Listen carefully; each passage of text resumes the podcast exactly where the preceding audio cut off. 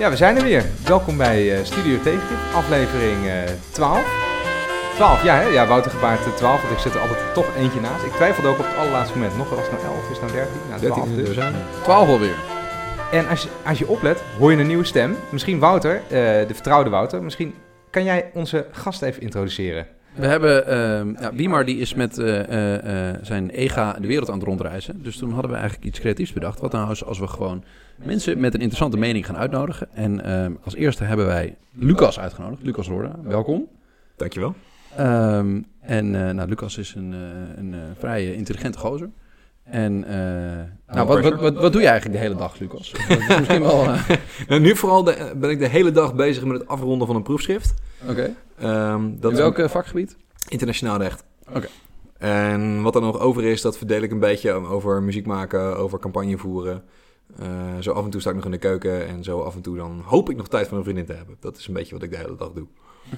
En ehm, eh, ja, ik ken jou vooral als iemand die vrij eh, eh, veel, men- veel meningen heeft over dingen. En ik vond het wel lollig om als je op jou op Twitter opzoekt, dan staat er ook gewoon in je, in je eigen Twitter bio van dat je, dat je je bezighoudt met excessieve meninghebberij. Excessieve mening hebben. Ja, wat bedoel je daar precies mee? Nou, in dit geval, dit ging meer over het gedeelte erachteraan. Alle excessieve meninghebberij is op persoonlijke titel. Dus dat er niet eh allerlei mensen gaan aankloppen met ben jij niet die van. Maar je hebt daar wel echt best wel veel van. Ja, nee, maar daarom was het ook heel nodig dat dat eh, er stond. Ja. Dat, was geen, dat was geen toeval, nee. Oké, dus eh, jurist, wetenschapper en een beetje politicus. eh, Twitter-activist bij Vlagen. Ja, dat valt het wel redelijk samen. Oké, ja. En, en de, en de prachtige titel die erbij staat, Bittere Baardgeus. Dat, dat kunnen luisteraars niet zien, maar Lucas heeft een hele grote, mooie baard. Ja, Hoe kom je aan die titel, Bittere Baardgeus? Ja, die, heb, ik ooit van, een- van een, eh, volgens mij van een jonge democraat gekregen toen ik wel erg zuur aan het wezen was op D66. Oké. maar zuur allitereerde niet lekker, dus toen werd het bitter. Ja, precies. Mooi. Nou, we, we hebben Lucas uitgenodigd. Waar, waar gaan we het met Lucas over hebben, Randy? Wij gaan het hebben over een van de belangrijkste politieke eh, gebeurtenissen in, in een poosje. De Duitse SPD, een zusterpartij van de Partij van de Arbeid, gaat eh, regeren met Merkel. Eh, of dat gaat gebeuren is nog niet helemaal zeker. De SPD-leden hebben daar ook wat over te zeggen. Maar alles wat je nu al ziet lijkt er heel sterk op. Is dit wel eens een goed idee? Gaat de SPD niet hiermee de Partij van de Arbeid achterna? Er zijn veel parallellen. Maar voordat we daarop komen, hebben wij altijd een goede traditie om eerst even het nieuws door te nemen. De gekte van de De week. gekte van de week. En er, er steekt één ding toch met kop en schouders bovenuit. Wat denk je dat is? Ehm, ik denk niet eens dat het is dat Ruud Lubbers is overleden. Nee, het, Wat dat ook gebeurd is. het gaat natuurlijk om Halbe Zijlstra. Ja, ja, ja. Wat, eh, wat vond jij daar opvallend aan, eh, aan deze gekke soap? Ja, ik maakte er een grapje over, beter, beter ten halve gekeerd. Eh, ik zal vast niet, vast niet de eerste zijn geweest, maar, Ik denk dat die grap... eh, ja, Echt heel vaak gezien. maar ik vond het wel heel leuk. Dus ik denk, ik, nee, die gooi ik maar even in. Ehm, het was onvermijdelijk. Ja, ja, ja. Wat, ik, wat ik eigenlijk veel verbijsterder, vond. Kijk, hij heeft gewoon een vrij duidelijke fout gemaakt. Is dan niet meer geloofwaardig. Zeker niet op een positie waarbij je juist met, eh, met je Russische tegenhanger moet gaan onderhandelen. Juist in een situatie waarin het grootste verwijt tegen Rusland is, jongens. jullie verzinnen dingen. Ja, letterlijk. Ja. Ja. Ik, wil het woord net, ik wil het woord net nieuws niet noemen, maar inderdaad, jullie verzinnen shit. En zeker als er nog een hele hoop eh, moeilijke discussies omtrent de MH17 gaan komen, ja, dan is het gewoon niet houdbaar. Maar wat ik veel verbijsterender vond, was de manier waarop eh, met name Pechtold bijvoorbeeld reageerde van... Ja, nee, er is niks aan de hand. Dat je denkt, ja, je bent zo manifest niet je krediet aan, aan het verspillen bij je coalitiepartners. Maar hoe integer ben je dan nog bezig? Hoe eerlijk ben je dan eigenlijk aan het, eh, aan het praten? Maar goed. Maar dat was toch ook vier uur later weer voorbij? Toen was het wel... Op, ja, nee, toen snapten we dat hij moest opstappen. Ja, nee, maar, nee, maar toen had, hadden ze al waarschijnlijk onderling contact gehad. Maar je Ja. mag het nu wel zeggen, want hij gaat toch weg. Ah, Oké, ik mag nu... eh, Maar, eh, het- was erg doorzichtig. Ik, mag ik daar wat... Ik, ik vond het heel... eh, ehm, ik, ik, had, ik zat live te kijken en ik merkte dat ik persoonlijk medelijden had met Halbe Zijlstra. Want hij was echt heel erg geëmotioneerd toen hij in de Tweede Kamer Nou, ik stond. totaal Ja. niet. Ehm, Nee? en, Ja? ja? dat had ik dus heel even. Dat, ik- want er ging ook Rutte, gaf hij een heuk. En die, die hadden echt, dat waren twee mannen, die hadden keihard gewerkt en gewerkt. En toen dacht ik, ja, hou eens even Wouter. Eh 90% van Nederland die heeft het veel rotter. En Halbe Zijlstra heeft daar niet heel erg veel aan bijgedragen dat dat minder wordt. Hou op met die man zielig vinden. Ja, maar het is toch... Het, het, het is wel zielig. Ja, het is wel- het is- daar- Nee, sorry. Ja. Nee, dat vind, nee, dat vind ik niet. Eh, hier, gaan we met het zuren hoor. Maar kijk, Ehm, tuurlijk, tuurlijk, tuurlijk, weet je, we zijn allemaal mensen, dus het is heel mooi om te zien hoe, hoe eh, twee mensen ook persoonlijk met elkaar kunnen omgaan. De poli- politiek veel meer is alleen maar handje klappen. En dat hebben we natuurlijk op veel, veel meer momenten gezien. Het afscheid van Diederik in de Kamer was ook, dat, dat, greep, dat greep ook redelijk aan. Alleen wat ik wel dacht was, kijk, ik geloof wel dat zijn op, emotie oprecht was hoor. Maar waar is hij nou op gepakt? Hij is op gepakt dat hij ergens over stond te liegen. En dat was niet de eerste keer. Hoe vaak is er nou voorgekomen dat die man... eh, Ook bijvoorbeeld die rond die zogenaamde borstvergroting uh, omtrent asielzoekers. Maar ook al toen hij nog staatssecretaris van cultuur was. Ja, weet je, zonder nou te klinken als een harteloze lul. Maar als dat hetgeen is waar je uiteindelijk op afgaat, denk ik ja...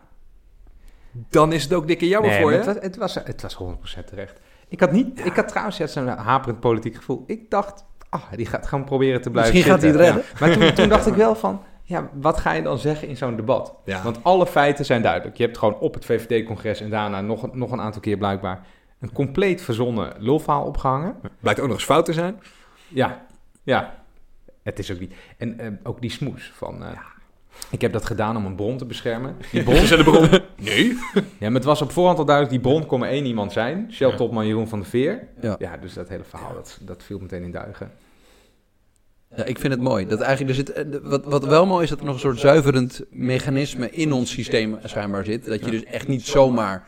Nee. eh, Nou ja, dat, dat, dat er, dat je overal crap kan lopen voorkomen. Ja, eh, Boris. Johnson, die zit, die zit nog op zijn plekken. Die heeft Nee, het nee, veel dat is niet gedaan. ons systeem. Maar on- ons systeem... Gewoon Nederland. Nee, dat bedoel ik. Dat- ja. de Boris Johnson een- er nog een klein Daar beetje. steken wij dus goed bij af, Ja. denk ik. Nou ja, ik was een tijdje terug bij een lezing van Tom van der Meer. En die, die Mhm. maakt een mooie vergelijking van de staat van de lokale democratie en de nationale democratie. En vaak zijn we heel negatief over nationaal en lokaal zijn we allemaal zo positief over. En hij draait het om. Dus als je kijkt naar eh, niet alleen maar dingen als opkomst en, en hoe- Competenties. nou ja. eh, ja, ook competenties, maar ook... Kijk, dan treden er een aantal politici achter elkaar af. En denkt iedereen, is er crisis. Maar dan ga je kijken hoe het gebeurt. En dat is allemaal door de normale mechanismen van de parlementaire democratie. En dan is het misschien lullig voor die politici. En misschien een beetje, eh, nou ja, iets dat verdacht dat het vooral van één specifieke partij is. Maar uiteindelijk zijn het gewoon de normale, manier, de normale werkzaamheden van de parlementaire democratie die dat voor elkaar, die dat voor elkaar krijgen. En dat is ergens op een hele gekke manier wel vertrouwenwekkend, denk ik. Het functioneert dus blijkbaar nog wel. Ja, dat, dat, Dat ben ik met je eens, maar het wekt wel een beetje de suggestie van kwaliteitsverlies. Dat er zoveel ehm, VVD-politici moeten sneuvelen om best wel lullige, vermij, Is dat zo? verwij- vermijdbare Ja, vermijdbaar dingen. vooral. Ja. Dat Niet, lullig- niet lullig. Nee, ja, ja. Het, het, het, het, het, het zet ook wel heel mooi goed. Er was ook al, al uitgebreid op geweest. Die bewering op de helling van... Ja, we kiezen voor kwaliteit en niet per se voor vrouwen. ja Nou, we hebben het gemerkt. Dat was, dat was een killer, inderdaad.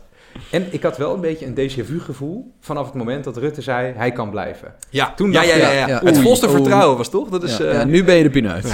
Ja, want hoeveel zijn er, ik, ik, ik, hoeveel zijn er nog geweest? ik telde er twaalf. Ja, je had een prachtige website, toch? Die was net... eh, Ja, is er weer een VVD opgestapt. ja, ja, dat- eh, je had iemand heel snel in elkaar zitten klussen. Die was ook net live. Oh, die moet even in de show notes. eh, ja. Is er weer een VVD Voor, op? voor, voor als je, als je eh, ja, de, ehm, eerste, tweede, eerste Tweede Kamerleden en beleidsmensen onder Rutte bij elkaar optelt, dan kom je tot een leuk kabinetje in totaal. Dan kun je een aardig eh, demissionair kabinet van eh, samenstellen. Hilarisch. Wouter, is er nog, wat is er nog meer gebeurd deze week? Jij bent, jij bent een beetje de, Ja, we de hebben bijhoud, eh, eh. 82 medailles eh, gehaald op de Olympische Winterspelen. we hebben eigenlijk We zijn Noord-Korea- helemaal net begonnen, joh. Noord-Koreaanse hoeveelheden medailles eh, behaald. Eh, en dat is, dat is wel mooi om te zien. En ik, ik, ja, de, de, de, de volksgeest die, die, die is weer aan het floreren. We zijn allemaal weer fan van onze schaatsers. Dat is eigenlijk heel erg mooi. En dat, ik, ik zou dat ook niet echt gek te willen noemen, maar het is wel belangrijk dat het... eh, Ja, dat is wel deze mooi. week. Sven Ja. Kramer zat er niet bij. Ik heb vandaag even de werk, werkdag onderbroken om het te kijken, maar hij stond echt geparkeerd op het ijs. Ja. Ja, En eh, we hebben nog, wat we ook nog niet genoemd hebben, is eh, eh, ook een hele belangrijke, eigenlijk inhoudelijk het belangrijkste. Het, wat, wat, wat vreemd was, is dinsdag was eh, politiek eigenlijk een dag van too much. Ehm, want eh, het begin van de avond is de donorwet eh, geaccepteerd. En vla- vlak daarna, was het omgekeerd? Ja, smiddags was Donorwet. Ja, s smiddags was donorwet, eh, eind ja. van de middag. En s s'avonds ging, eh, eh, eh, nam Halve Zijlstra eh, eh, zijn verlies. Ehm, Lullig dus eigenlijk de- voor Pia, Pia Dijkstra dat zo'n groot succes dan Ja. overschaduwd wordt. En dat, wat ik interessant vond, is dat dit een van de, nou ja, de, de, de grootste ethische discussies is geweest die we de afgelopen tijden met elkaar gevoerd hebben. We, we, we hebben niet meer zo'n traditie van grote ethische discussies voeren. En die donorwet was echt een, een, een heikel punt in, in hoe we als maatschappij onze waarden een beetje organiseren. Ehm, en daarom deed het ook bij veel mensen die, die echt eh, principieel in dat soort kwesties zitten best, eh, best, best pijn. Ja. Ehm, Maar ja, misschien is het wel oké geweest dat het oversteld werd door het opstappen van iemand. Ja, Hmm. ik weet niet. Ik weet niet, niet per se of het oversteld werd. Ik bedoel, we hebben wel meer aandacht, denk ik, dan één politiek nieuwtje per dag.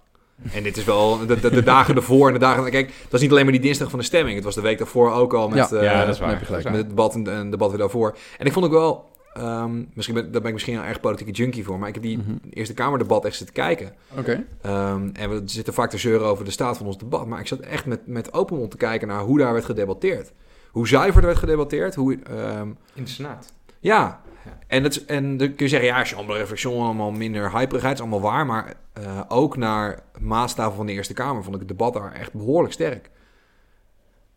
En ook wel, wat ik heel mooi vond, was ook de bereidheid van zowel voor- als tegenstanders om echt diep het debat in te duiken. En dan ook de mensen die, ehm, nou, bijvoorbeeld zoals, zoals een paar PvdA-senatoren die toch best kritisch waren op hoe de wet er in eerste instantie uitzag. Mhm. Maar heel goed konden onderscheiden wat het doel van de wet was en de vorm van de wet. En ook gewoon handreikingen gaan van... Oké, maar hoe kunnen we nu met z'n allen verder? Hoe kunnen we eh, niet alleen maar blijven hangen in die loopgraaf... maar zorgen dat het een... eh, Zitten daar dan verstandigere mensen of is het, is het de, de, dat er minder Er staan, druk staan niet zoveel camera's is? op. Dat, eh, ja, nou, nou, nu wel natuurlijk. ja, nu wel opeens een keer. Ehm, Ja, ik weet niet. Ik denk dat... Verder is het natuurlijk wel een rustiek oord, de Senaat. En dat is Ja, goed, het, is, het, is goed gewoon, het, is, iets. het is één keer in de week. Het is, veel- het is, het is veel minder een kaasstol. Mensen hebben allemaal... Wat, Mensen ja, hebben een baan. Ja, dat zou wel uitmaken. De meeste, de, ik denk de meeste senatoren, maar goed, dit is, dit is speculatie hoor. Misschien dat het Mhm. nu de Eerste Kamerlid dit luistert, dan denk je, joh, je lult je nek. Maar ehm, de indruk die ik krijg is dat niemand daar echt afhankelijk is van die politieke baan. In ieder geval voor, een, heel, voor een heel groot deel. En dus hoef je ook niet, je hoeft niet alleen maar te scoren in de media te halen om je plek maar te, om je plek maar te behouden. Je moet zorgen dat je daar, je, je hebt een hele duidelijke taak uit te voeren en die moet je goed uitvoeren. En omdat het natuurlijk ook een heel ander soort politiek speelveld is, is wordt er veel minder tegen elkaar opgeboden dan in de Tweede Kamer. Dan moet ik wel zeggen dat eh, ook als je die vergelijking maakt, je moet hem wel eerlijk maken. Want ook in de Tweede Kamer, in commissiedebatten en dan staat Mhm. tussen de specialisten, kan, kan er gewoon heel goed gedebatteerd worden. Alleen zijn dat dan niet de debatten die, waar, die Die- wij die laten zien. ziet. Het zijn juist meer de, de, de profileringsdebatten en Ja. de fractievoorzitters en zo, waar we op lopen te zeuren dan.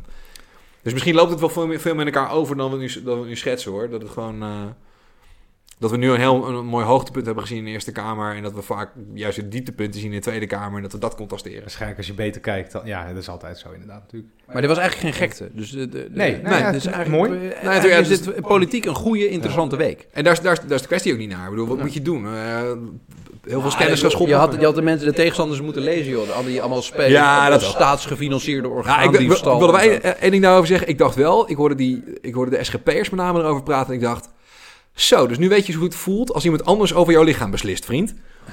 Ja. Dat was wel echt... eh, Ja, daar gaat die, daar gaat, dat is niet helemaal consistent, hè, hoe ze daarin zitten. nee. Laten we naar ons hoofdonderwerp gaan, jongens. De SPD. Ik vind dat een leuk... Mag ik het even Ja, introduceren? ge- introduceer jij. Wat is er precies aan het gebeuren? Ehm, eh, wat is de SPD? Wat zijn ze aan het doen? Wat Met wie hebben ze te maken? De SPD is de Duitse Partij van de Arbeid, zeg maar. Oh. Ehm, en echt een belangrijke partij. Een partij met 464.000 leden, geloof ik. Eh, de grootvader van alle sociaal-democratische partijen in Europa. Ehm, en ik, ik had altijd, ik weet niet of dat, dat misschien een belachelijke gedachte is. eh, ik had altijd het gevoel, je ziet in heel Europa gaat het ontzettend slecht met sociaal-democraten. Overal hetzelfde patroon. Eh, de SPD had dat nog niet. En ik dacht, dit is het moederschip. Hier gaat iets bedacht worden. waar, hè, waarmee, de, iets vandaan. waarmee de hele boel omgekeerd wordt. Hier worden de nieuwe ideeën gecreëerd. Eh, we volgen het misschien niet zo goed in Nederland, want we, spreken geen Duits en we lezen alleen maar Engelse kranten en dat soort dingen. Eh, maar in Duitsland zijn ze aan het broeden op iets en daar komt het allemaal goed. En wat gebeurde er toen? Eh, ze haalden met Martin Schulz bij de afgelopen verkiezingen de slechtste uitslag ooit. Schulz begon heel lekker. Eh, de Volkskrant schreef erover eh, de, de Brusselse, De revival ergens. ja, de, mete, Ja, de ja. Brusselse meteor. Aan het die- begin was het echt eh, allerlei uitzendingen over hoe Schulz het tij ging keren. Het was volstrekte Hosanna. Maar, maar zijn komeet eh, ver- ver- ver- verbrokkelde meteen toen hij de Berlijnse atmosfeer binnenkwam. Zoiets schreef de Volkskrant erover.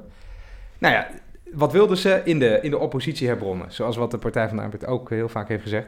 Eh, de eerste ronde coalitiebesprekingen van Merkel met eh, eh, andere rechtse partijen mislukte.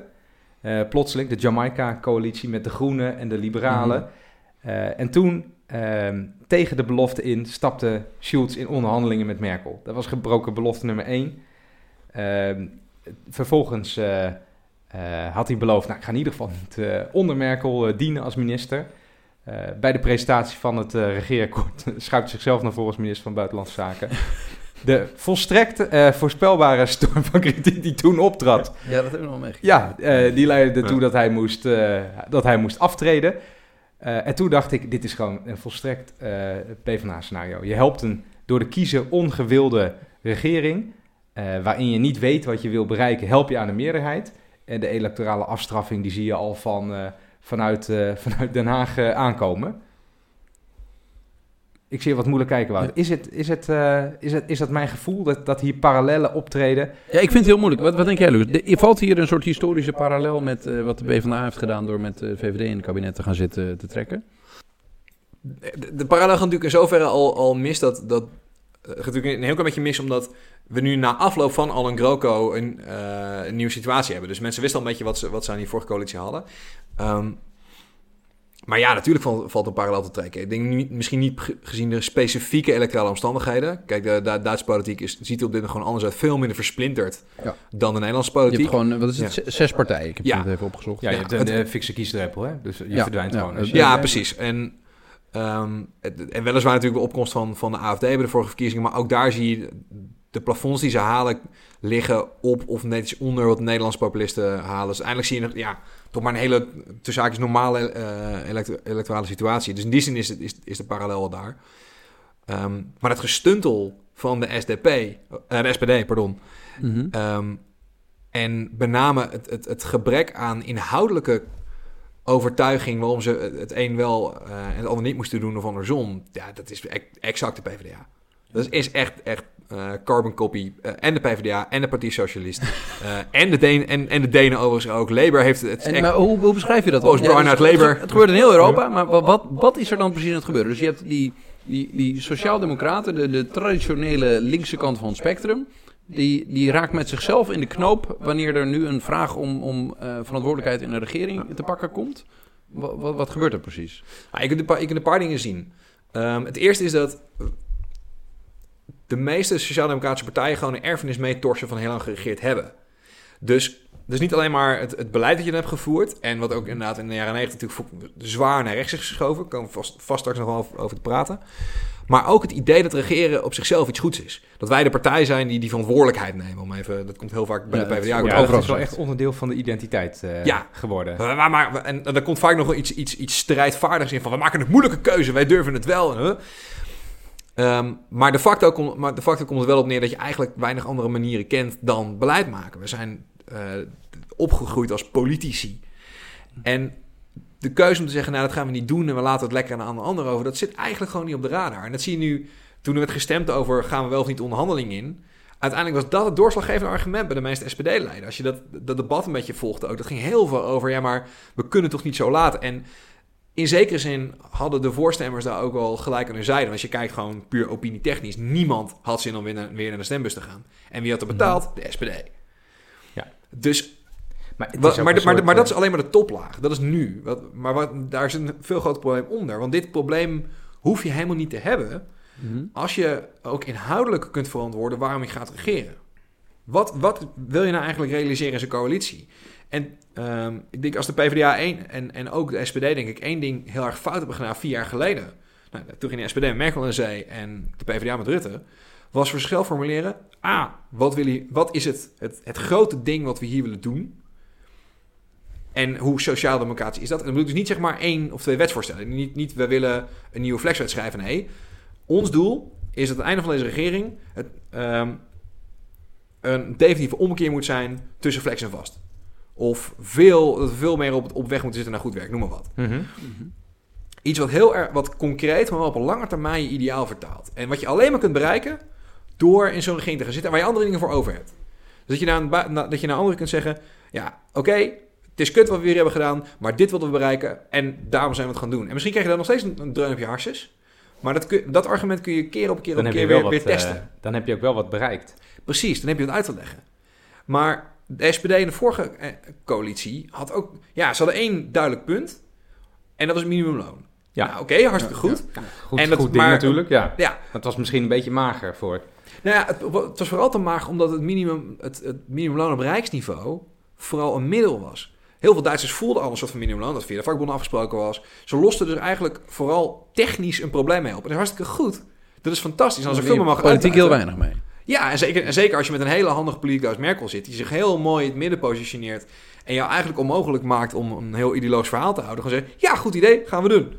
Ja, met die hele, hele energiewende. Met wie associëren we dat? Met Merkel. Ja, is haar dat idee? dat Nee, is joh. formidabel. Ja, Ja, maar dat is ook, dat is ook, dat is nog weer een ander punt. Eh, Ja, dat is politieke kunde, natuurlijk. Dat nou, dat, dat is natuurlijk, het- daar ben ik nu even voorbij gegaan, maar gewoon puur, ehm, hoe handig ben je in politiek?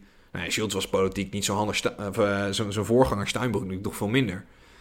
En wat, de, de, de wat magere resultaten die je al hebt, of zelfs al heb je ze wel, als je die niet kunt verkopen, dan ben je natuurlijk helemaal de zak. Alleen, dit, was, dit probleem ging veel verder dan alleen maar politieke kunde. Want als we dat, daar blijven focussen, dan ontstaat de illusie dat met een nieuwe frontman of frontvrouw erop, nieuwe kop ja, erop... maar- maar dat is, dat is eigenlijk weer het PvdA-syndroom, wat je Ja. dan misschien gaat zien. Het PvdA-syndroom van, joh, het lag gewoon dit keer aan de voorganger, die, eh, die, of de, de, de frontman die het verhaal niet helemaal lekker heeft Kop verteld. eraf, nieuw masker, Kop maar het, eh, eraf, nieuw, nieuw poppetje er neer en dan gaat het wel goed komen. Nou, dat, dat, eh, dat gebeurde ook inderdaad natuurlijk. Dat wekte ook extra de indruk dat het een en soort bij bij, bij PvdA-parallel bij was. SPD ook inderdaad. Dus, Ja, want eh, die hebben dus eh Schulz eh, meteen eh, onthoofd nadat hij zichzelf als minister voorstelde. En toen eh, probeerden ze Andrea Nales naar voren te, te schuiven als nieuwe par- partijvoorzitter. Dat is daar de partijleider. Eh, daar kwam ook meteen weer heel veel weerstand tegen. Dat mensen inderdaad Wordt dat zo doorgeschoven, eh. Een poppetje, de achterkamertjes, Ja, ja. Maar ook, eh, ja, je zag meteen, ja, oh, het is eerste vrouw, eh, jonge vrouw. Dus eh, dat zal wel eh, ja, en dat... Ik, puur oppervlakkig. Ja. En natuurlijk, natuurlijk is het een goede zaak als, als een jonge vrouw bij de SPD, wat ook, ook natuurlijk een ontzettend vereiste club is. Laten we daar niet, Het niet is moeilijk allemaal over van doen. dikke oude Ja. mannen, dat zie je meteen als je Ja. er één blik op werpt, inderdaad. Ja. Dat is zo. Maar dat, dat, dat er een jonge vrouw voor gaat staan, is natuurlijk op zichzelf hartstikke top. Alleen als het alleen maar, daar, als het alleen maar daarom draait. En nou had, nou had Na natuurlijk zelf al eh, inhoudelijk echt wel wat, wat mee te brengen. Alleen de manier waarop zij naar voren is geschoven, dat zorgt weer voor heel veel vrevel bij... dat was eh, zo ontactisch. Dus dan, ben je, dan sta je dus politiek al achter voordat je het Maar dit- veld moet betreden ja. in de strijd met andere partijen. Ja, maar dit, maar, dit, maar, dit, niet, maar hè? dit, dit was wel een gevalletje. Heb ik de indruk, ik kan het niet heel erg hard maken hoor. Maar de indruk die ik heel erg kreeg is. ehm, dat Schulz haar ook wel naar beneden heeft getrokken hoor. Want ze was natuurlijk een hele vocale criticus van hoe hij eh, het zo- het had aangepakt. En door haar naar voren te schuiven en wist, en wist natuurlijk donders goed. Als we dit zo doen, dit is gewoon letterlijk een doodskus. Dit is, dit is eh, Nou ja, hij heeft zo weinig politiek eh, gevoel getoond dat ik, dat ik het niet, dat ik het niet helemaal zeker weet. nou, die man is, daar is hij handig genoeg voor. Ik bedoel, kom op, Brussel, een jaar of acht. Dan, hey, maar eh, jongens, wat, wat ik heel interessant vind, wat, wat, Ja. wat vinden jullie nou? Wat zegt dit nou over, over hoe het staat met de, de, de, de, de linksen van het spectrum? Ik, ik heb dat... Want jij, jij, vond, jij, vond, Randy, jij vond dit zo tekenend en je kon er maar niet over ophouden deze week. Nee, ja, het fascineerde me echt. Ik heb ook eh, echt het regeerakkoord, eh, het coalitieonsverdrag, een beetje doorgenomen. Wat overigens een eh, imposante 176 pagina's telt. Vertrouw me, ik heb het echt niet he- helemaal gelezen. Het is verbazingwekkend hetzelfde, zoals het in Nederland is. Het is per thema een stukje, eh, een stukje bloedeloze proza. Echt, het gaat echt helemaal nergens over. het is overduidelijk prachtige Gewoon bureau, bruggen slaan en de toekomst vooruit. eh, Ja, maar het is een linkszinnetje en een rechtszinnetje. Eh, het is onduidelijk hoe die zich tot elkaar verhouden. En dan staan er onder een paar bullets. Ja, het is heel, het is heel, Ja, heel dat, is, dat is in Nederland ook. dat betreft. het, Het is precies hetzelfde. En, en dat is, ja, wat jij zegt net, ik kan het niet hard maken. Dit kan ik ook niet hard maken. Het voelt als een document wat ook wel 15 jaar geleden geschreven had kunnen worden. Het zijn wat puntjes van eh, de pensioenen moeten omhoog. Er mag niet te veel flexarbeid in bedrijven komen. Eh, er komt wel een minister van, eh van Heimat, maar dat wordt ook niet echt ingevuld. Dus het schiet, het schiet, het gaat eigenlijk niet in op, op punten Ja. die in deze tijdsgeest heel erg leven. Dus discussies, ehm, eh, discussies over klimaat. Na de grote energiewende is het, ja, staat, er staat dus wel weer, ja, Duitsland moet groen worden, bla bla bla. Nou, verder niet heel, verder niet heel concreet. Het, het, het gaat niet echt in op die grote discussies. En daarom denk ik ook dat het, dat het gaat teleurstellen eh, bij de kiezer. Bij de linkskiezer. Ja, ook wel bij de rechtskiezer, Ja. denk ik. Maar weet je, de wereld eh, is toch rechtser aan het worden. Dus rechtse partijen stellen wat minder teleur dan linkse. eh, linkse partij. Het gaat toch wel een beetje hun kant op. Dat zie je ook met de VVD in Nederland. Wat ze niet hebben bereikt in de regering met, met de Partij van de Arbeid, daar krijgen ze nog wel een kans toe. Terwijl eh, links eh, heeft niet nog een kans gekregen om het binnen te halen. Ik zit even te zoeken naar wat dit nou zegt. Want je, je, was, je vond dit, dit echt eh, Nou, ja, symbolisch voor de, de, de erbarmelijke staat waarin linkse politiek zich ver- ver- verkeert. En, en hoe er een ideeënleegte eh heerst. Dat is het, dat is het precies. Het is, ze, willen, ze willen regeren, blijkbaar. Eh, maar ze weten niet wat ze moeten doen. Ze hebben geen programma meer. je- Ze je- hebben je- geen je- agenda je- meer. Maar dat is het ding. Je bent zo... Links is heel erg Je bezig. het stuur zitten, maar je weet niet waar je naartoe wil. Nou, je weet, je weet, dat, dat, maar dat, misschien is dat het hele ding. Je weet niet eens waar, het- waar, waar het naartoe gaat. Je, je bent aan het rijden en vindt prima om mijn hand aan het stuur te houden. Nou, we kachelen rustig door. Ja. Ja. prima, het is toch airco staat aan. Het is best comfortabel hier. Ja, god, is Oké, in de auto. Veel. Ja, het is best. Maar, en, en dat is natuurlijk ook het probleem. We zijn, we zijn heel erg gaan geloven dat het, eh, dat het ook allemaal wel oké gaat. En voor een heel groot deel is dat ook gewoon waar. Het gaat ook in landen als Nederland, Duitsland. eh, ik, eigenlijk wil ik dat noemen: Nederland, Duitsland, Frankrijk, Denemarken. Mhm. Gaat het grosso modo ook gewoon best oké. Ja, ja. En je wil, en, en links heeft echt, met name, laten we zeggen, middenlinks, sociaal-democratisch links, een beetje de, de, de, de eh, ik kan niet anders bet- niet beter voor dan een beetje de goesting verloren voor strijd. Om echt een risico aan te gaan. Zelfgenoegzaamheid na de jaren negentig. Ja, nou, in de jaren 90 was het zelfgenoegzaamheid. Nu is het vooral bij, misschien bijna angst. Angst om, om alsnog voor zuurpruim uitgemaakt te worden. Dat je die mooie status quo waar we toch gemiddeld gezien, gemiddeld gezien, best van profiteren. Dat je die ter discussie durft te stellen. En dus is het een beetje pamperen hier en een beetje pappenat houden daar. En zorgen dat, eh, zorgen dat je aan het roer blijft zitten. Dat er geen al te scherpe bochten worden Oh, genomen. dus eigenlijk zeg je van, we moeten ook aan het roer zitten, zodat die rechtse boeven de boel niet te veel vernachelen. Dat is eigenlijk, maar dat is, maar laten we eerlijk zijn, dat is toch de eh, belangrijkste, het belangrijkste argument wat ook onder het vorige kabinet is gebruikt om die deelname van de PvdA te verdedigen. Kijk, een deel ging over eh, ja, fisca- eh, fiscale verantwoordelijkheid, een deel ging over ehm, nieuwe politiek, maar uiteindelijk ging het steeds over, ja, we zijn weer een beetje aan het nivelleren. Nou, nou eh, ben ik links genoeg om nivelleren ook best een feest te vinden. Sterker nog, als we straks komen op wat die ideeën er wel zouden zijn, zou ik zeggen, dat Mhm. moet nog veel meer.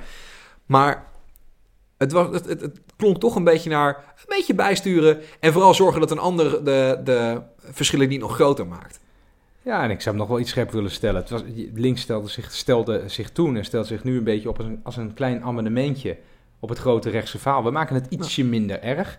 En dat is onze bijdrage. Want als wij er niet hadden gezeten, dan hadden we... Ja, als hadden wij er niet hadden gezeten. Ja, En dat is precies wat bij die SPD-onderhandelingen ook gebeurde, bij dat SPD-congres. Als wij, maar als wij er niet zitten, wat dan? wees u nou maar blij dat u door ons geknepen wordt. Ja, Wij knijpen veel minder hard. Maar dan, dan eh, zit daar dan onder dat je als links eigenlijk gewoon langzaam in het dogma van de ander bent gaan geloven.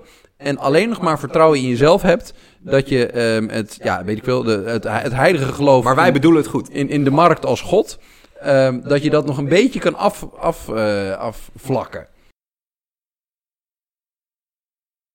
Ja, wat ik wel interessant vind, en dat wilde ik wel heel graag een keertje aan jou vragen, Lucas. En dat is dat als ik met, met wat, eh wat rechtsere of liberalere eh, mensen, vrienden van me praat, dan wijten die het eraan dat, nou, dat het idee is dat, dat links eigenlijk alleen nog maar de, de stormvloed van neoliberale ideeën aan het tegenhouden is en zelf weinig meer een plan heeft. Dat wijten zij eraan. Dan, dan krijg je altijd hetzelfde argument, namelijk, joh, de linkse idealen zijn toch al behaald. Het is toch af. Jullie hebben in de jaren negentig een pensioenstelsel eh, prachtig afgemaakt. Je hebben een sociale zekerheid in Nederland gerealiseerd. Ehm, dus de idealen die jullie hadden, die zijn gerealiseerd. Wat piep je nou? Ehm, het is nu eh, de beurt aan de ander. Hoe, hoe kijk je tegen dat argument aan? Van eh, het, het, ja, de, de linkse idealen zijn al behaald. Punt. Nou ja, dit is natuurlijk een- een discussie die heel vaak terugkomt. Van ja, maar zijn we eigenlijk niet gewoon al te rijk? Zijn we niet te decadent? Ja. En ik kan er twee dingen op zeggen. Het eerste is, kijk, dit is een, dit is een, een, discussie die, die door Tony Judd al vrij aardig is aangesneden. Il Wie, Land. wie is Tony Judd? Ja, Tony Judd is een, eh, was, hij is inmiddels al een paar jaar, paar is jaar dood. een eh, Britse historicus. Eh, met name historicus van de, jaren, van de naoorlogse jaren. En sociaaldemocraat en polemist. En eh, een van mijn persoonlijke grote helden eigenlijk. Postwar is een fantastisch boek om te lezen. Postwar is, Ja, is te, ja. te gek. En als je het iets korter wil hebben... Ja, maar natuurlijk, geschiedenis gestudeerd. eh Il, Il Vers de Land is een van zijn laatste boeken. Ehm, en dat gaat heel erg over de crisis van de sociaaldemocratie. En vooral over de crisis eigenlijk... eh, waarom dat ook de crisis is van West-Europa. Dat is eigenlijk wat hij stelt. En wat hij zegt, heel kort samengevat... hij, heeft daar van allerlei argumenten voor... maar we misten de noodzaak. we zijn de verworvenheden van de sociaaldemocratie, eh, de verworvenheden van links, die, die welvaartsstaat, die, die AOW, dat gezondheidsstelsel, ehm, die woningbouw, zijn we als vanzelfsprekend gaan beschouwen. En er zijn mensen, eh, een hele generatie is ook bij ons natuurlijk opgegroeid in een situatie dat dat heel vanzelfsprekend wa- was. En ze zagen dus niet meer de troep die ervoor kwam, maar wel de lasten die erbij komen. Dus de bureaucratie en eh, de, de, soms de inefficiëntie en de alomtegenwoordige staat en de politiek. En ehm, wat hij eigenlijk zegt is, je, je moet als links weer laten voelen waarom die arrangementen noodzakelijk zijn. En dan kom ik gelijk op het tweede punt. Het idee dat het gerealiseerd is, is, is, is onzinnig. Niet dat het, het is niet Ehm, het, het, kan nooit statisch gerealiseerd zijn. Het kan nooit zo zijn dat je een, dat je een, een welvaartsstaat optuigt en zegt... oké, dan zijn we er.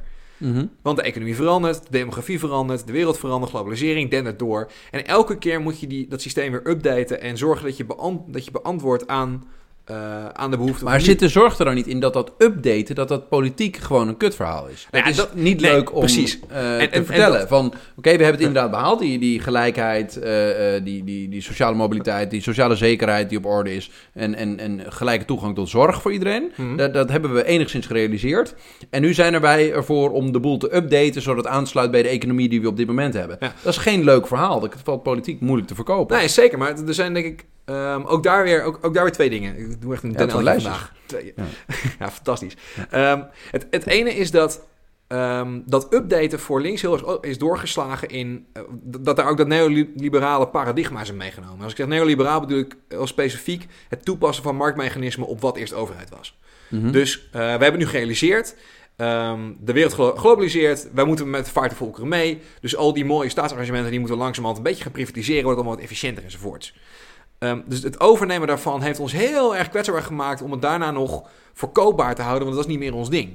En het tweede is dat ehm, wat je als links moet doen, is, is gaan herkennen van... maar wat zijn nou eigenlijk de bedreigingen van, van, van die zekerheden? Hoe wordt, daar, hoe wordt dat uitgehold? Ja, want die, zeker, niet- die zekerheden die zijn natuurlijk populair genoeg. In de zin van als je daar aankomt. Ieder- Er is eh, geen hond in, in Ja. West-Europa die dat wil afbreken. Nee. Die dat echt wel. Met Nee. mensen. In ieder geval. Ja. Mijn, mijn beeld is altijd dat, dat neoliberalen stapje voor stapje de boel iets schraler maken voor de gemiddelde mens. Eh, en Maar, dat- die, maar niemand zal zeggen: ik hoef geen goed onderwijs, ik hoef geen goede Ja. zorg, ik hoef geen betaalbare woning. Uit- en afschaffen die en- uitkeringen. En, ik ja, en ik hoef niet rond te komen. Ja. Voor, de ander, voor een ander misschien wel, ik bedoel, voor een ander, ander gunnen ze niks. Maar ehm, niemand zal zeggen dat, dat dat wil ik niet. Maar wat je duidelijk moet maken is dat dat al sinds de jaar, eind jaren 70, begin jaren 80 gewoon doelbewust uitgehold wordt en afgebroken. En dat gaat, op een heel, dat gaat op een aantal manieren. Het gaat op de manier waarop we onze, ons bedrijfsleven hebben ingericht. Het gaat om hoe we de balans tussen arbeid en kapitaal hebben ingericht. En daar komen we niks nog aan toe. Dus gaat wat, wat specifieker wordt allemaal. Mhm. Ehm, maar je volstaat er dan niet meer in alleen maar te updaten. Je moet heel duidelijk maken als links: dit zijn ehm, lopende bewegingen. Dit, dit zijn, dit zijn krachten die die zekerheden voor jou als, als tussen haakjes, ik vind het een kutterm, maar gewone Nederlander, gewone burger, gewone Duitser ook, ik bedoel, we hadden het Ja. over de SPD, structureel aan het ondermijnen zijn. En dat is geen vanzelfsprekendheid, dat is geen natuurkracht. Want als je niet diezelfde le- liberalen hoort die zeggen, ja, maar het is toch verworven, die doen net alsof de veranderingen die er nu plaatsvinden ook een soort van natuurlijke veranderingen zijn. Dus wat platentectoniek zijn is. natuurkrachten inderdaad. Ja, precies. Nee, dat de economie zo, zo, zo verschuift. Dat is gewoon een soort van... Dat de arbeidsmarkt flexibiliseert. Dat, ja, dat is, dat is gewoon de behoefte van de werker. Nee, nee, nee. Dat is een keuze. Dat is de markt. Er, zit, Dat er is zit de een markt. politieke keuze achter en er zit een ideologische keuze achter. En die, onze blindheid als links, dat we niet meer zien hoe, wat een centrale plek dat liberale dogma in ons politieke denken is gaan innemen. En als we daarna, als we eens bereid zijn dat echt te gaan afbreken, maar daarmee dus ook heel veel risico's gaan lopen, en de eerste 4, 8, 12 jaar Gewoon- niet echt veel zetels te gaan winnen, dan komen we misschien nog ergens. Maar dan heb je een duidelijk middellang, lange termijn doel van wacht even. maar, eh, het tegengaan van die flexibilisering. Het Mhm. tegengaan van die zorgprivatisering. ehm, dat is onze missie. Zorg dat het weer een Mhm. publiek goed wordt. Dat zorgen we een volledig publiek. Ik noem maar wat. Ik- Je hoeft het niet mee eens te zijn, maar ik noem het even als een, ehm, als een van middellang, mid- middellange termijn punt. En niet, niet alleen maar de kantjes afsluiten, maar heel radicaal zeggen: dit, deze beweging ehm, gaat op de, lange, op de lange termijn die zekerheid die wij na de oorlog hebben opgebouwd compleet afbreken. En daar kunnen wij niet voor staan. Ik weet niet, of ik weet eigenlijk niet. eh, eh, ik, ik volg je analyse. Maar is links zo goed geweest in het verdedigen van haar eigen, ja, haar eigen erfenis? is ook niet een, een deel van het verwijt wat links treft dat bijvoorbeeld de flexibilisering van de arbeidsmarkt, eh, dat ze dat hebben laten gebeuren. Oké, klopt. Waar? En dan? Hey, Ja, nee, sorry, dat- ik, ben, ik ben hier heel, ik doe heel, sorry, ik doe heel, hier heel, naar, heel laconiek aan, maar ehm, dat is helemaal waar, maar dat is een analyse die we al meer dan tien jaar aan het maken zijn. Want dit is, dit, deze, wat je nu zegt, was 15 jaar geleden, zeg maar net postpaars, eh post derde weg, Was dat ook al? eh, was het was een volkomen terecht verwijt. En ehm, dat, het is ook nog steeds terecht verwijt. Alleen daarin blijven hangen maakt je natuurlijk als politieke partij niet geloofwaardiger. En we hebben nu al 15 jaar ons verlies genomen. We zijn niet meer die vanzelfsprekende Ja. machtsfactor. Dus je en het is terecht. Dat je is zegt dat eigenlijk links moet, ehm, als ze vooruit willen, moeten ze niet accepteren dat de ideeën niet meer. eh, de, nee, dat, dat, ze, dat het on their watch een heleboel is afgebroken. En dan zeggen van, oh ja, dat maakt ze inderdaad een beetje zwak. Ja, wij, wij waren inderdaad ook deels verantwoordelijk. En eh, hè, sorry, het spijt ons. Maar zeggen, ja, ho ho, dit was helemaal niet de bedoeling.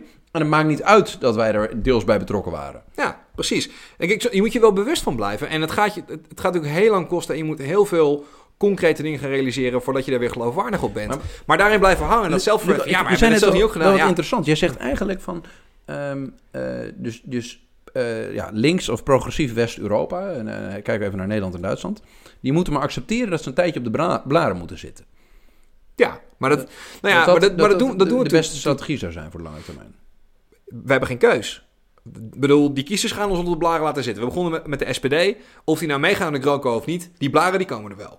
Ja, en door heel Europa zitten, zitten de oude Sociaal-Democratische Partij al, al best wel lang nu op de blaren. de- in, in, in Frankrijk speelt geen rol van betekenis meer. In Engeland voorlopig nog even niet. Hoewel je daar wel ziet, opnieuw wat je er ook van mag vinden. Hè? Maar ehm, daar is die keuze wel duidelijker gemaakt. En wordt Ja. ook steeds een reële alternatief. Kijk, Ja, ja, ja. Dat, dat Corbyn politiek technisch een ontzettende bubbling idiot is af en toe. Dat, dat weerhoudt ze nog van een echte volledige doorbraak. Maar hij heeft dat een land het idee van we vechten er ergens voor. Ja. Wel in ieder geval ten wel een beetje weer Nou ja, opgepakt. ik, zeg, ik wil niet zeggen hersteld, want het, het kan ook zo weer afbreken. Daar heb je wel het meeste het gevoel dat, en het, het kiesstelsel helpt ook, hè, wat tendeert naar twee partijen, maar je hebt daar het meeste het gevoel dat echt een alternatief verhaal ja, ze eh, wordt wel. neergezet. En ook, kijk, laat, ik- laat ik even een voorbeeld noemen. Ehm, over, over wat dat langetermijn perspectief betekent. Kijk, dat wil Mhm. niet zeggen dat, we dan 12 jaar op, dat je 12 jaar oppositie zit en geen fuck voor elkaar krijgt. Alleen, ehm, het betekent wel dat de echte, het, het, het weer terugpakken van die kracht, van die stootkracht, dat gaat even duren. En trek een vergelijking met die donorwet. Hè? ja? Ehm, daar begonnen we net, daar begonnen we net een Ja, beetje ja. mee. Hoe lang heeft het geduurd voordat die wet er was? 20, Ja, ik 25 snap jaar. Het debat loopt ja. al 20, 25, misschien 30 jaar lo- loopt dat debat al voor zo'n opt-out Voor mijn opt-out systeem. gevoel gaat het mijn hele leven daarover. Ja. ja. Ja, ik, weet dat, ik, weet, ik had een discussie over de basisschool. Dat weet- ik kan me Ja. goed, vrij goed herinneren. En ik vond het toen al, dacht ik al van, nou, dat is toch logisch. Lucas stond toen hij, toen hij negen was op het schoolplein, bij, bij, waar de anderen bezig waren. Dat werd niet Met de fietsjes stond hij te discussiëren over het opt-out systeem bij de donorregistratie.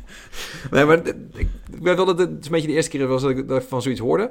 Ja? En dat ik met mijn op een negende zoiets dacht van, ja, nou, klinkt op zich niet heel raar. Maar er zijn natuurlijk allerlei fundamentele bezwaren tegen. Ehm, en die zijn, die zijn er nog steeds, en we hebben het Eerste Kamerdebat er gehoord. Maar 20, 25 jaar lang is er aan ge- aan gewerkt. En steeds opnieuw, er is weer iets, inge- weer iets ingediend. Nou, dat is dan weer een keer gesneuveld. Er is eindeloos aan getrokken, bedoel je. En Eindeloos nu is aan het getrokken. na, En na 100 jaar gerealiseerd. En ik mag heel graag zeuren op D66. Dat doe ik ook graag en vaak. En als er één partij is die de, die de vermarketing van de politiek symboliseert, is wel D66. Maar dit hebben ze gewoon goed gedaan. Gewoon, Ja. Dus een heel duidelijk profiel opgebouwd en Ja. 20 jaar op de trom blijven slaan van dit ook- is wat wij belangrijk vinden en hier staan we voor. Ja, ook gekoppeld aan een ideaal. Ze hebben een heel duidelijk idee van persoonlijke vrijheid, eh, van, individu van individuele keuze. Ehm, maar ook echt van, van zelfbeschikking los van bijvoorbeeld het religieuze, religieuze argument. Maar dus ook weer niet zeg maar helemaal door de overheid geregeld. Dus er zit wel- wel een heel sterk individueel aspect in. Ehm, er zit een enorme presumptie in dat iedereen het kan lezen en begrijpen en heel geletterd is en het allemaal kan uitleggen. Nou, opnieuw kun je ook allerlei bezwaren tegen hebben, maar het is heel erg deze. Maar het gaat dus om de essentie dat het langere termijn eh, principiële punten eh voorstaat. En dat je best wel een positieve blik dan op de politiek hebt.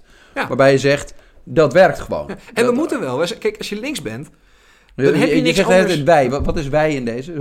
Ja, ik, ik, als ik, als De ik, als linkse ik, kerk. Ja, de linkse kerk, precies. Als ik, zeg- als ik zeg wij, dan bedoel ik eigenlijk... De good mention. die bedoel, bedoel- bedoel, ik eigenlijk de... ehm, ik bedoel vooral sociaaldemocraten, maar dan Ja. brede zin. Dus die vind je ja. voornamelijk bij de PvdA, maar ook bij de SP, ook bij GroenLinks. Ja. Ehm, en zeker vast ook een aantal verdwaalden bij D66.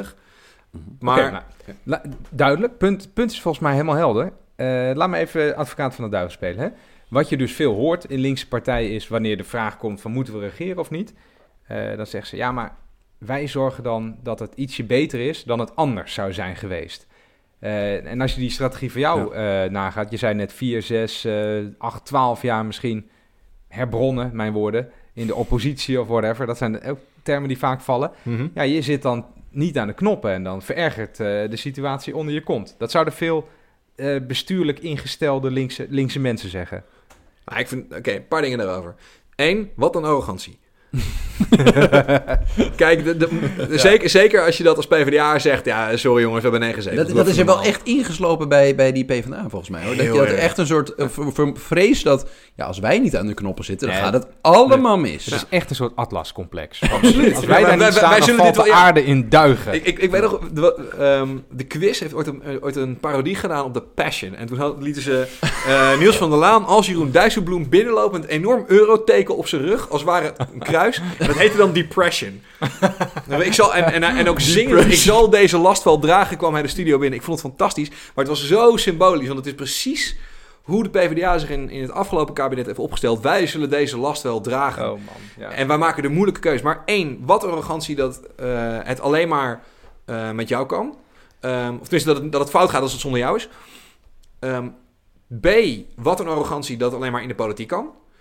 Als er nou iets is, denk ik, wat de, ehm, de oude sociaaldemocraten, nu bedoel ik in bre- hele brede zin, Mhm. kenmerkte, was het juist de verwevenheid met de vakbonden, was de verwevenheid met allerlei sociale bewegingen. Gewoon dingen in de echte wereld. En die zijn langzaam ook zo losgezongen van veel partijen. Ja, omdat we veel meer met die politieke realiteit bezig zijn geweest. En als je ehm, durft toe te geven dat, we, dat je geen vanzelfsprekende machtsfactor bent in die politiek, dan moet je ki- kijken of het op andere manieren kan realiseren. Dit herken ik ook heel erg. Want dit Ja, is ook de reden dat heel veel eh, punten die bijvoorbeeld ehm, in Rutte 2 eh, zijn binnengehaald door links, eh, nu gewoon meteen weer op de helling gaan. Omdat er helemaal geen maatschappelijk draagvlak voor is. Nee, het is precies. puur politiek afgedwongen. En in de samenleving weten mensen helemaal niet of het belangrijk is en of ze het eigenlijk ook wel vinden. En dat was gelijk mijn, de- mijn derde, mijn derde punt. Stel je Mhm. doet dat v- vier jaar, nou, dan krijg je het op je boterham, want je hebt niet heel veel Ja. gerealiseerd. Ja. Ehm, en en nou ja, regeren met rechts betekent vaak verliezen. Dat, dat is een redelijk ele- standaard electorale wet.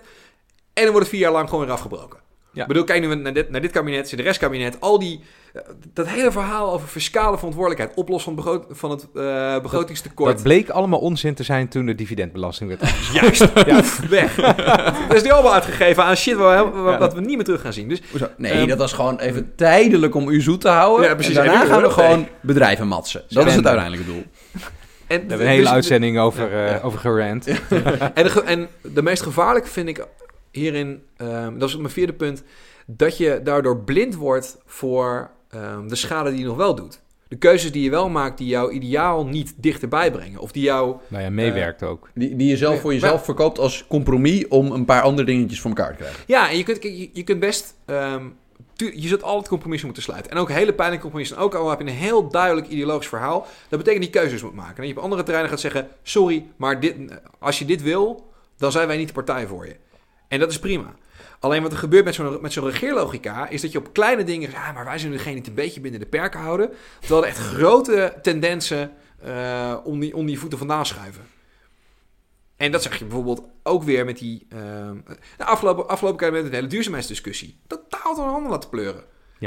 Ja, daar is, daar is eigenlijk gewoon vier jaar te Er weinig gebeurde geen bied. Nee, helemaal niks. En ook eh, het, verhaal, het verhaal over de zorg. Ja, weet je, we hebben de, de marktwerking een heel klein beetje minder erger laten worden. Met eigen risico gingen we toen over discussiëren met z'n allen. jongens, ik, eh, tuurlijk. Ja, weet je wat... maar wat maar, maar dat, dat is wel weer zo'n mooi voorbeeld.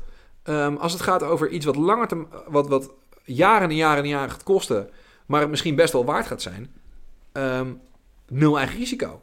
Wat achterlijk dat we mensen eh, nog, extra, nog laten betalen als ze meer ziek zijn. ja, vanuit het principe. En niet Ja. vanuit het precieze bedrag.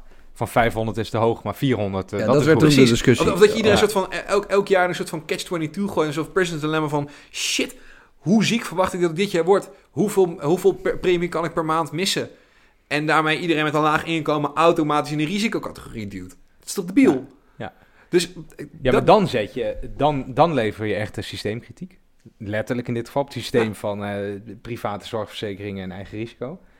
Ja, dat, is, dat, dat hoor je zo weinig, hè? Terwijl het eigenlijk zo makkelijk is, maar het is moeilijk te verenigen maar- met in een regering zitten Ja, eh, maar dat is het niks aan probleem. Want het, het offer wat je moet brengen als je die kritiek wil gaan leveren... Is, Is A, even geen verantwoordelijkheid kunnen dragen. Nee, precies. Ja, maar laten we even een heel stom, praktisch Of, en, eh, en ook heel lang echt aan de kant gedouwd worden. Hè? Want het betekent wel dat je, dat je gewoon... eh, dat je vier, acht jaar lang door, door het gros van de partijen... Voor gek verklaard wordt. Ja. Ja. God, daar hebben ze weer de socialisten. En Weet je wat Hans Spekman, toenmalig partijvoorzitter, die zei altijd eh, op, hè, op de kenmerkende ste- stevige manier, als iemand zei, ja, ik, weet- ik weet dat jij wel eens mee te maken hebt gehad. Ja, nou, wij kunnen het heel goed vinden hoor. Eh, maar hij was altijd heel stevig. En, en hij zei dus altijd, als iemand zei, ja, we hadden niet moeten regeren. Dan vroeg ik zo van, ja, maar kan je tellen? Want als je kan tellen, dan kon je zien dat we wel moesten eh, Mhm. regeren. Want er was eigenlijk geen meerderheid, meerderheidsregering mogelijk zonder de PvdA. Je hoeft helemaal niets. Nee, maar Ja. dat, dat is makkelijker gezegd dan volgehouden. Hm. En mijn Ja. punt zou zijn, heeft de Partij van de Arbeid toen en misschien de SPD eh, nu, ondanks hun historisch slechte uitslag, nog te veel zetels gewonnen om te kunnen zeggen, wij doen niet mee, wij gaan herbronnen, doe het maar zonder Ja. ons. Ja, maar ik, ik wil... Heel praktisch, lullig ik, wil- bijna. voor- ik, ik, wil daar, ik wil daar wel op ingaan, maar dan heel even via een klein, heel klein zij, zijweggetje. Ik heb wel echt een issue met herbronnen. Met het woord herbronnen. Niet alleen maar klinkt het verschrikkelijk... Zullen we het herijken noemen dan? Oh, nee, nog erger. Is Nee, er dat eigenlijk überhaupt een... een Teruggaan naar je kernwaarden, is dat oké? Maar het probleem... Maar het, het gaat Ideologische veren Ja, maar, maar, terugzoeken? Oh, jongens. herbronnen? Ja, wat Ik, betekent ik heb met mijn cliché, cliché bingo's net vol, wat win ik? Ehm, ja, maar mijn, mijn issue met herbronnen is, wat het suggereert, is dat je moet gaan nadenken over wat nou eigenlijk je, je achtergrond, die idealen zijn. Maar dat is niet zo, dat weten we echt wel. Maar het kunnen vertalen in een lange termijn plan en zeggen, dit is de samenleving die ons voor we zien, daar gaan we, daar gaan we eh, come hell or high water voor knokken. Dat ontbreekt een beetje. Alleen, Ja, maar, zo, maar nu kom ik even op jouw vraag namelijk. Dat is, het is namelijk relevant, omdat ik heb nergens gezegd, we hadden niet moeten gaan regeren. Misschien was in die constellatie specifiek met de VVD regeren niet zo heel verstandig. En de keuze die we gemaakt hebben met het regeerakkoord, daar had ik toen al moeite mee, dat heb ik nog steeds. Maar het gaat er niet om wel of niet regeren. Het gaat ook nu bij de SPD helemaal niet om wel of niet regeren. Het gaat om de vraag waarom. Het gaat om de vraag welke inhoudelijke overweging heb je, wat wil je bereiken en welke situatie past daar het beste bij. En in 2000, eh, heel concreet naar 2012, antwoord even bij proxy antwoord op, Han- op Hans. waar ik ook vaak genoeg eh, die discussie mee heb gevoerd. Wat we denk ik hadden moeten doen, is, heel da- is, is eigenlijk wat Rutte deed in 2010. Piketpalen stellen en zeggen, dit willen we bereiken. Als de VVD niet aan had voldaan, nou prima, cool. Dan gaan we, dan gaan we kijken met, of, of het met vijf partijen lukt. Ja. Die beruchte eh, CDA. Wa- Was dat gelukt? Ik denk het niet. Politieke realiteit was er niet naar. Ik bedoel, GroenLinks, SP, twee verliespartijen, CDA natuurlijk compleet aan de grond. Maar wat, wat Ehm, zeg je dan? Maar wat je had moeten doen is laten zien naar je achterban... jongens, het gaat ons niet om het snel willen regeren. Het gaat ons om, de- dit is ons programma. En wij gaan, en wij gaan pas een coalitie instappen als we dit en dit, en dit kunnen realiseren. En we, zullen, we zijn best bereid de, eh, vervolgens I en Z op te geven. En als de VVD dat dan van ons wil hebben... nou ja, weet je, dat is dan de prijs die we betalen. Maar dat kun je verantwoorden. Maar, wat, maar wat, wat er gebeurde was dat het regeren op zichzelf een doel werd. En, dat we ook, en toen die verhalen naar buiten kwamen... hoe er werd gekaart over onderwerpen... ja, ja, dat is, dan ga je nooit ja, ja, ja. meer iemand overtuigen dat je echt een inhoudelijke strijd hebt gevoerd om te krijgen wat je wil. En daar ging het mis. Niet bij het regeren aan zich. De manier waarop we erin, erin gingen. En toen alleen nog maar eh, gingen uitleggen waarom elk compromis toch wel eigenlijk was wat we eigenlijk hadden gewild. Ja. Ja, er werd ook vaak dan gezegd inderdaad van het moet beter uitgelegd worden. En dan werden er ook wel eens lijstjes opgesomd.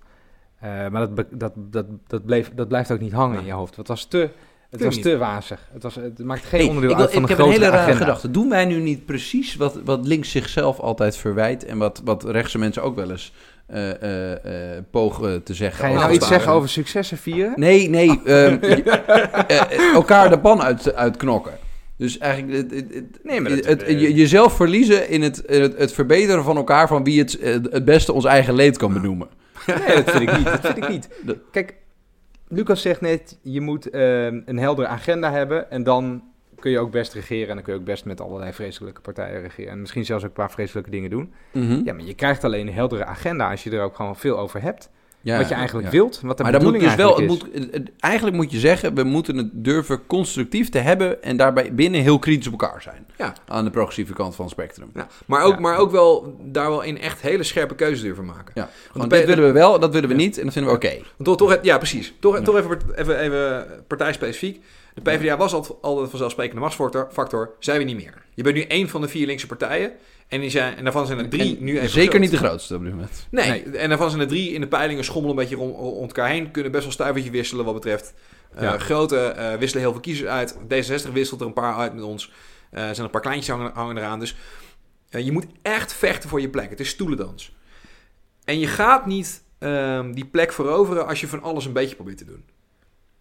En dan kun je best zeggen eh, dat, je, dat, je, dat, je al, dat je een aantal andere dingen dat je daar ook wel voor bent. En dat je zult meestemmen en dat je zult meedenken. En als GroenLinks komt met een fantastisch plan over eh, groene energie, dan zie ik heel graag dat de PvdA daar, met, daar juichend eh, naartoe loopt en het omarmt om, om- en, en omknuffelt. Maar at the end of the day is dat niet een punt waar bijvoorbeeld de PvdA zijn identiteit aan ontleent.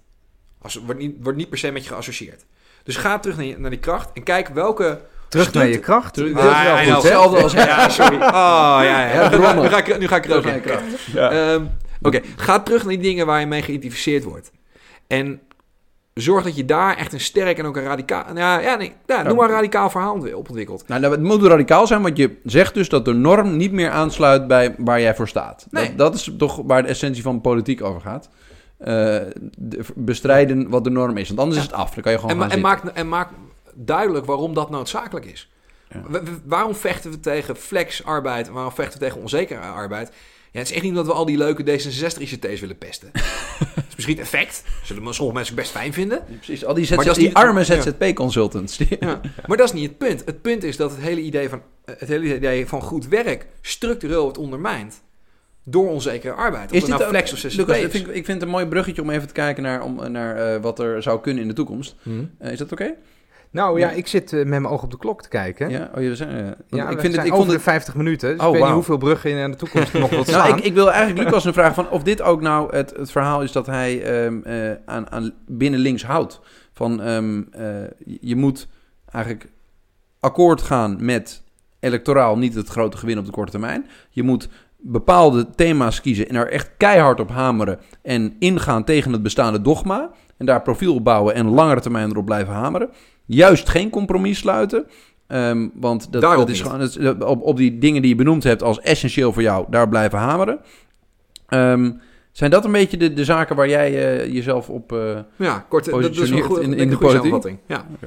Want jij bent te, je bent te kiezen eh, straks ook, Ik ben te geloof ik. ja, maar wil je dat nog noemen? Of, eh, nee, ik stel op eh, en nog een mi- mini-promo. eh. Voor welke partij zou dat toch zijn? ja, ik- reclame, reclame. Tijd voor reclame. Nee, ik sta op nummer 10 eh, op de PvdA-lijst in Utrecht. Nou ja, dan heb je de, de, de, de voorkeurstemmen tegenwoordig inderdaad wel nodig. Ja. Ja. Nou ja, een stukje, stukje reclame Nodig, voor onze ja. goede Ja. vriend eh, Lucas nog. Ja. ik vond het leuk. Ik vond het ook ja, leuk. Ik denk, Ja. voordat we... Vind je helemaal niet zo'n bittere baardgeus eigenlijk? Vind je best een... eh, Ja, het gaat nu een- niet over andere partijen. Het Ja, als het- ik, ik ga direct aan de C's denken, weet ik veel. eh, constructieve kameraad of zo. Oh. Nee, eh. Ja, constructieve kameraad. Nee, dat is hem niet. Nee, ga verder. Alsjeblieft- zeg. zit hier niet bij, Hey, voordat we hem afsluiten. Ja. Ehm, in Duitsland. De SPD-leden mogen nog stemmen. Hm? Tot eh 2 maart Ja, ja, ja. ja. gaan ze, gaan ze stemmen. Of 2 maart wordt, wordt de uitslag eh, bekendgemaakt, geloof ik. Ja. Wat, verwa- wat verwacht je ervan? Voor. Ze gaan absoluut voorstemmen. Ik denk het eigenlijk ook. Want misschien leidt het wel tot, tot een electorale afslachting. Maar als we tegenstemmen, heb je nieuwe verkiezingen, heb je die electorale Ik afslachting hoop eigenlijk dat wij onze, dat onze voorspellende gaven helemaal nergens op slaan. En dat, eh, ik, ik verwacht wel dat Merkel eh, wat anders gaat doen, eh, na, in ieder geval na deze periode. Ehm, en dan heb je echt een kans eh, dat, het, dat binnen het, eh, de, de Christendemocraten de boel helemaal intern eh, versplinterd gaat raken. En dat kan wel eens een kans zijn dat er, want er is echt zo'n progressieve vleugel binnen, binnen het CDU, die wel een aantal zaken in Duitsland op, de, op de kaart wil zetten, vooral waar het gaat om arbeid. Ehm, dat die dan opeens electoraal succes gaan boeken. Dus ik hoop eigenlijk dat het een hele andere geschiedenis gaat worden als Ja. eh, de VVD PvdA vriendschap. Ja, maar de SPD, de SPD is ook helemaal niet, helemaal niet reddeloos verloren hier hoor. Als je, als, je dat, als je dat kan doen, als je ook heel duidelijk door die regeringsperiode kan duidelijk maken...